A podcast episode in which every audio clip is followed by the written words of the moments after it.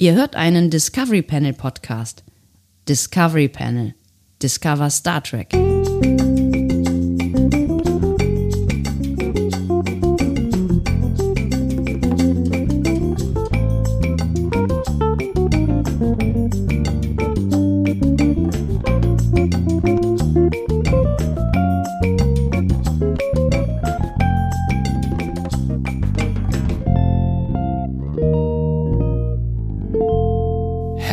Herzlich willkommen.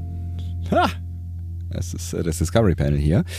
Wir öffnen ein äh, weiteres äh, Türchen des äh, Quarantänecasts und das äh, Türchen trägt die Nummer 67 auf dem Panel heute. Andreas Dom. Und Sebastian Sonntag. Schön, dass ihr mit dabei seid. Mal wieder. Schön, dass auch du dabei bist. Mal Schöner, äh, dass du dabei bist. Bei diesem Podcast der Harmonie. Ja, Harmonie vor allen Dingen mit unseren HörerInnen, denn heute werden wir ein wenig auf das eingehen, was ihr denn so geschrieben habt, würde ich sagen. Oh, so viel Harmonie, aber ob das so viel Harmonie ist, äh, bedeutet, das weiß ich noch nicht so ganz genau. Ähm, aber äh, ja, weil ihr, ihr, auch ihr seid dieser Podcast. Wir werden ja nicht müde, das zu betonen. Vor allen Dingen habt ihr ja, uns das hier, ähm, Eingebrockt. ich würde sagen, möglich gemacht.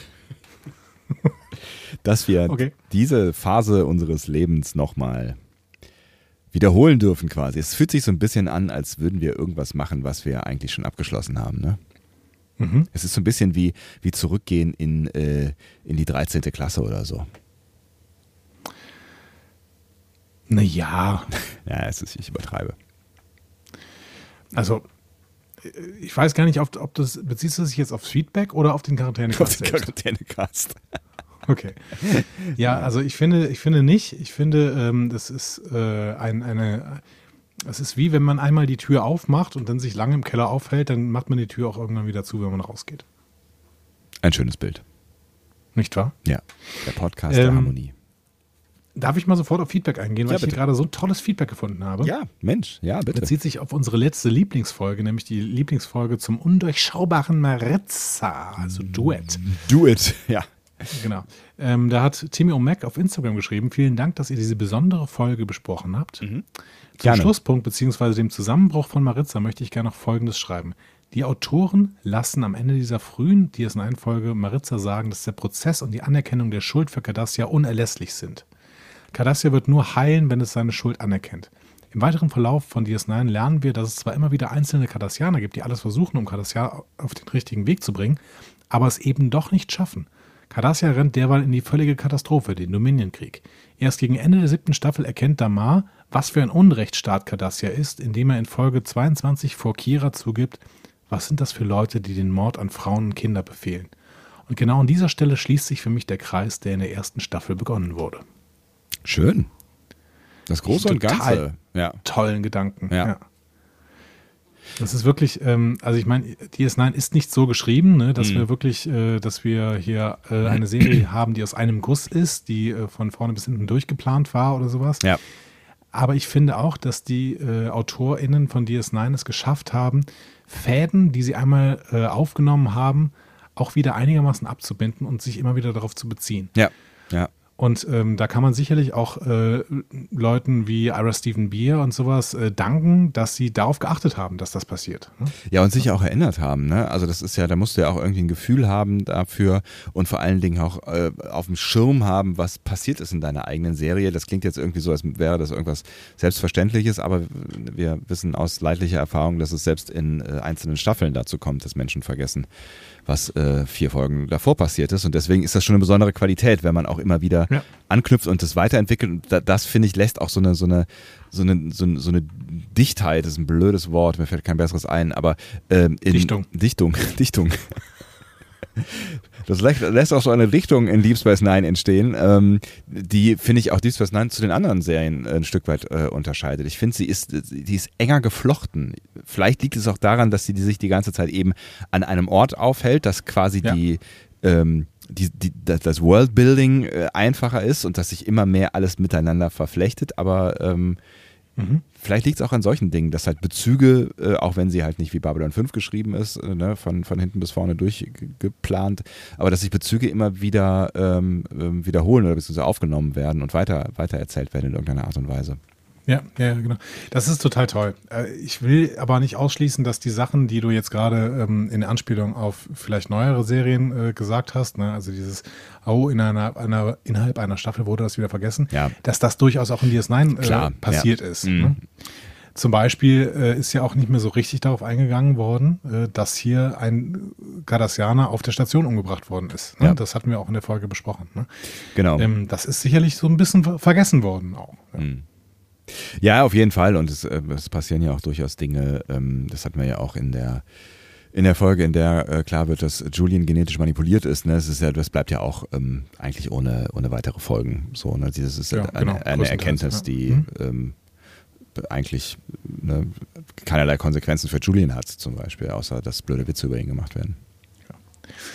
Auf unserem Blog gab es äh, zu dieser Folge einen sehr, sehr tollen äh, Kommentar. Die anderen den sind möchte doof. ich aber auf jeden Fall. Ja, und äh, den möchte ich aber auf jeden Fall hier äh, vorlesen. Ja. Äh, das ist nämlich äh, der Kommentar von Laura. Mhm. Äh, die schreibt: Mit dieser Folge habt ihr es tatsächlich nach über drei Jahren, Laura, fast vier, ne? Ähm, Aber vielleicht äh, ist Laura erst seit drei Jahren vorbei, ja, da, da, dabei. Es sei ja, sei Ja, aber das, äh, das glaube ich nicht, weil Laura ist ein guter Mensch. Ähm, geschafft, mich zum Kommentieren zu bewegen. Ich möchte euch danken, sowohl für den Impuls, mir die Folge anzuschauen, als auch für die Besprechung. Ich habe DS9 in den letzten Jahren zweimal durchgesehen und bin in dieser Folge bisher nie so hängen geblieben, was mir im Nachhinein komplett unklar ist. Deshalb danke.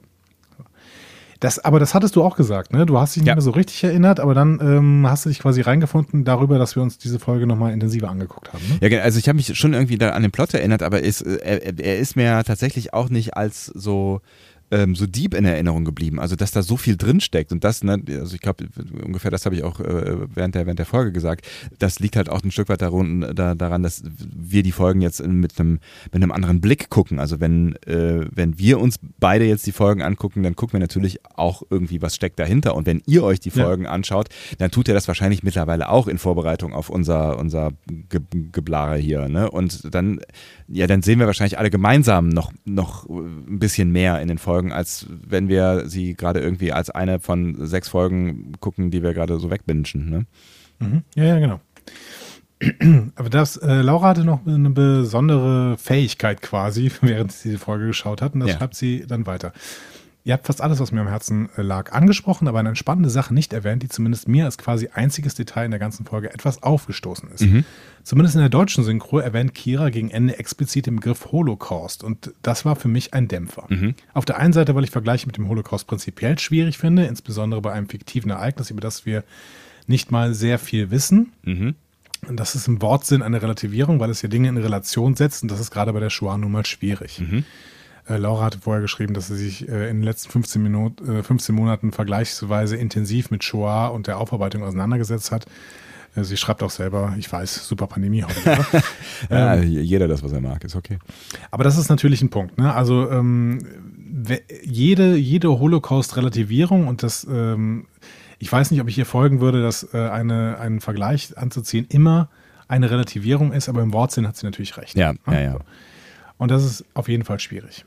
Aber wobei Leid, Leid vergleichen ist halt immer schwierig. Ne? Ja, total. gilt das vielleicht auch nicht nur dafür. Und es ist natürlich, es ist natürlich ma massiv, massiv sensibel. Ne? Also wenn du, wenn du das Wort Holocaust benutzt, dann hast du halt, ähm, dann, dann benutzt du halt eins der schrecklichsten Verbrechen oder das vermutlich, na, keine Ahnung, ich, ich wäre auch keine Verbrechen gegeneinander auf. Eins der schrecklichsten Verbrechen der Menschheit, äh, so viel steht auf jeden Fall äh, fest, benutzt du dann halt quasi. Und das ist, das hat eh schon irgendwie so ein, ich finde, ne, das, das dann zu benutzen, um irgendwas anderes zu zu, zu zeigen, finde ich auch eher schwierig. Ne? Also man kann das ja auch so sehen, dass es kein Vergleich ist, sondern dass man mit, mit äh, diesem Begriff quasi klar machen wollte, was für ein Schrecken in, in Cardassia passiert sein muss. Ne? Also, äh, dass man quasi diesen, diesen Schrecken da drüber stülpen möchte, um klarzumachen, was für eine Dimension das gewesen sein muss. Aber auch das finde ich, ja, keine Ahnung, ich weiß auch nicht, so richtig, so richtig angebracht finde ich es nicht. Ja, ich muss allerdings dazu sagen, ich meine, dass Kira auch in der deutschen Übersetzung, also sie sagt nachher, ja, ich habe es nochmal rausgefunden, in der englischen sagt sie Genocide, Ja. gefällt ihr besser. Ja. Ne? Ähm, also Genozid quasi. Genozid, ne? genau. ähm, ich glaube aber, dass sie tatsächlich in der deutschen Übersetzung auch ein Holocaust sagt. Ach so. Und ähm, Mhm. das, äh, der steht ja nicht nur für die Shoah, sondern äh, also wenn man sagt der Holocaust, dann ist es äh, tatsächlich in, in den meisten Fällen die Shoah gemeint. Ähm, aber ähm, bei einem Holocaust glaube ich eher nicht. Also Mhm. den kann man auch für andere Dinge benutzen. So. Ähm, ja, aber wie- Ja. auch immer. Sie sagt aber dann auch noch einen anderen Grund. Ne? Auf der anderen Seite, weil meiner Meinung nach die Parallelen und Andeutungen ohnehin sehr deutlich waren und Mhm. genug Spielraum und Anregungen gegeben haben, reale Ereignisse zu reflektieren. Wahrscheinlich ist es sogar so, dass Menschen, die weniger Bildungsexposition zum Holocaust haben und in anderen Gegenden aufgewachsen sind, sogar Verbindungen zu anderen Kriegsverbrechen oder sogar Genoziden und ihren jeweiligen Aufarbeitungen gesehen haben. Mhm. Mit dem aller, äh, alles erschlagenen Begriff Holocaust diese anderen Verbindungen aber ein Stück weit Wert verlieren. Finde ich nicht uninteressant, ja. Ja, es, es ist schon ein spannender Gedanke. Wie Mhm. gesagt, ich glaube, dass es um einen Holocaust gibt, aber natürlich weckt es auf jeden Fall diese Verbindung ne, zur, zur Shoah und dann hast du, ja, dann hast du ein, dann hast du alles andere eben ausgeblendet, ne? Und dann fehlen auch Menschen vielleicht so ein bisschen die Anknüpfungspunkte an der Stelle. Mhm. So. Ähm, zuletzt sagt sie, nicht zuletzt ist es vielleicht sogar eher unrealistisch, dass Kira als Barrioranerin diesen Begriff wählt, aber das finde ich im Vergleich zu den beiden anderen Punkten eigentlich gar nicht so schwierig oder nicht so wichtig. Mhm. Und dann Strich hat die Folge für mich durch diesen Begriff ein bisschen an Stärke und Schlagkraft verloren und ich fände es spannend, wie ihr das bewertet. Nichtsdestotrotz bleibt am Ende eine wirklich gute Folge, die ich auf jeden Fall aufnehmen werde in meine Liste empfehlenswerter Dinge für interessierte Menschen, selbst wenn die vielleicht gar keinen Bezug zu Star Trek haben. Mhm. Ja, wie wir das Ja, bewerten, ich glaube, wir haben wir, das glaube ich, jetzt schon nebenher, gesagt. Ne? genau, Ja. genau, wir haben das jetzt nebenher die ganze Zeit kommentiert. Dementsprechend ähm, mich stört es weiterhin nicht so, vor allen Dingen, weil ich es abgespeichert habe, aber ich habe es jetzt zuletzt auch auf Englisch geguckt, ähm, aber ich habe es abgespeichert als ein Holocaust und Mhm. nicht als der Holocaust und ein Holocaust ist nicht zwingend die Shoah, aber ich kann schon durchaus verstehen, dass da ähm, in Köpfen die Verbindung hergestellt wird und das ist natürlich ein bisschen problematisch und die Gründe hast du aufgezeigt. Das, äh, da danke ich dir sehr für. Laura. Ja. Ja, und ich finde es auf jeden Fall einen interessante, interessanten Gedanken, diese Folge Menschen zu zeigen, die mit Star Trek gar nichts am Hut haben. Ja, auf jeden Fall. Aber ich, ich finde, dass das, ähm, das, das tr- trifft auf einige Folgen äh, zu, die halt irgendwie so für sich stehen und ein Thema bearbeiten, ähm, was, was halt ein gesellschaftlich relevantes Thema ist, jenseits von äh, Star Trek. Ne? Und das, ne, man könnte mal eine Liste machen mit Folgen, die ähm, quasi für Externe zugänglich sind, ohne dass sie eine Ahnung haben von der Serie oder von Star Trek. Mhm. Finde ich schön. Ja. Genau. An dieser Liste müssen wir mal arbeiten. Was, was schlagt ihr vor? An Folgen, die ähm, äh, für Menschen, die mit Star Trek überhaupt nichts am Hut haben, trotzdem total spannend sind. Also ich habe ja, äh, meine erste Folge war, glaube ich, irgendeine, die ich äh, im, im Philosophiestudium oder im Theologiestudium, weiß ich nicht mehr genau, gesehen habe. Das war auf jeden Fall, glaube ich sogar, war es Blink of an Eye? Mhm. Möglich. Möglich. Es wäre auf jeden Fall, ich glaube, es sind einige der Folgen äh, dabei, die wir jetzt auch schon als Lieblingsfolgen besprochen Mhm. haben. Auch äh, Measure of Man zum Beispiel. Ne? Das ist auch so eine Folge, die eigentlich funktioniert, äh, weil sie ein übergeordnetes Thema hat. Ähm, ja. ja, aber macht ihr das mal. Macht ihr das mal. Setzt diese Liste mal fort, bitte. Danke. Ja, ja, genau, genau. Ja, schauen wir noch. Soll, soll man auch ein bisschen äh, aufs Feedback zum Quarantänecast eingehen? Was hältst du davon?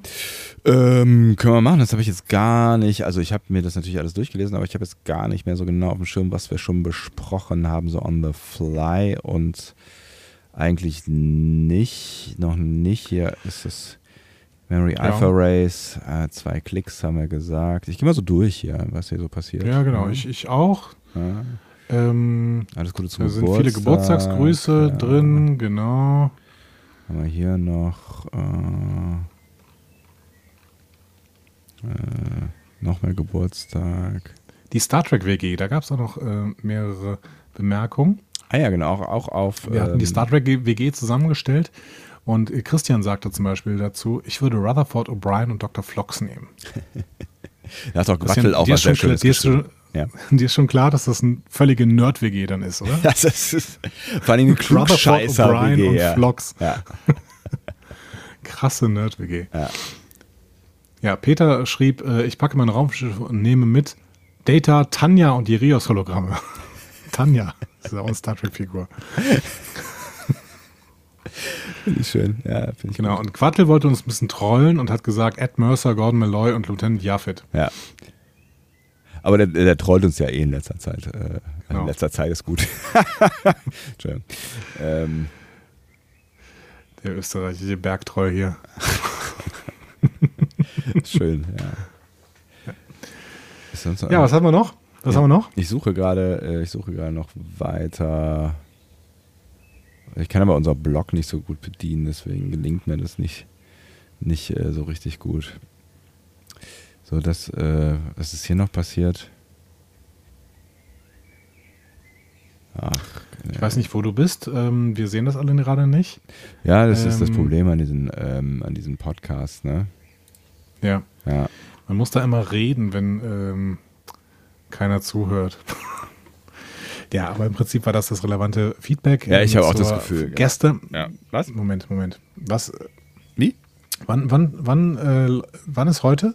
Äh, äh, heute ist Samstag. Nee. Klar ist heute, heute Samstag. Heute ist Sonntag. Heute ist Samstag. Doch, doch. Nein, heute, heute, ist Sonntag. heute ist Sonntag? Heute ist Sonntag. Oh, heute ist Sonntag. Oh, es fühlt sich voll an wie Samstag. Ja, aber es ist Sonntag. Krass. Ich ähm, habe einen Tag verloren. Ja. Und dementsprechend, ähm, die Folge, die morgen kommen wird, die wird euch nochmal, glaube ich, zu einem Feedback triggern. Also da bin ich ziemlich zuversichtlich, auf jeden Fall. Ja, hoffen wir mal, dass diese Zukunft sich so darstellen wird, wie du sie hier skizzierst, aber es äh, ist immer gut, wenn man vorsichtig optimistisch ist. Ja, man muss sicher in die Zukunft schauen. Man, man schafft ja auch. Ihr Olaf Scholz. Man schafft ja auch Zukunft äh, durch äh, Dinge, die man tut. Wir haben jetzt Zukunft geschaffen. Ja, das ja. ist wunderbar. Und ähm, ich würde mich freuen, wenn äh, ihr auch mal wieder kommentiert. Vielleicht unter dieser Folge. Dann äh, lesen, dann wir, wir, schaffen ein Perpetuum mobile der, äh, des Inhalts. wenn ihr einfach immer wieder kommentiert und wir dann wieder in der nächsten Folge auf diese ähm, Kommentare eingehen können. Es ist quasi sowas wie ein Dialog. Kommentiert ein Kommentare. Bisschen, ja. Genau. Die Kommentare-Kommentiershow. Wow, toll. Wieder eine neue Rubrik die, die geboren. glaube ich, schon mal. Ja.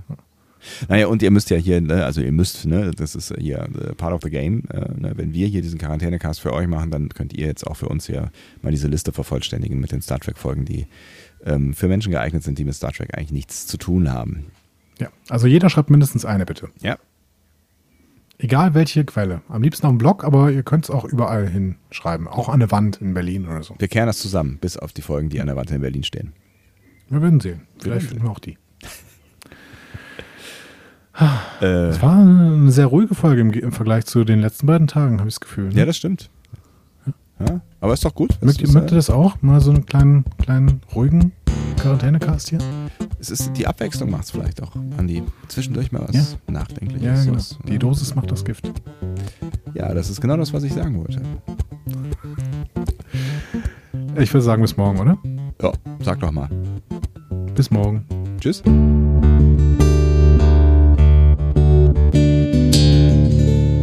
Mehr Star Trek Podcasts findet ihr auf discoverypanel.de. Discovery Panel.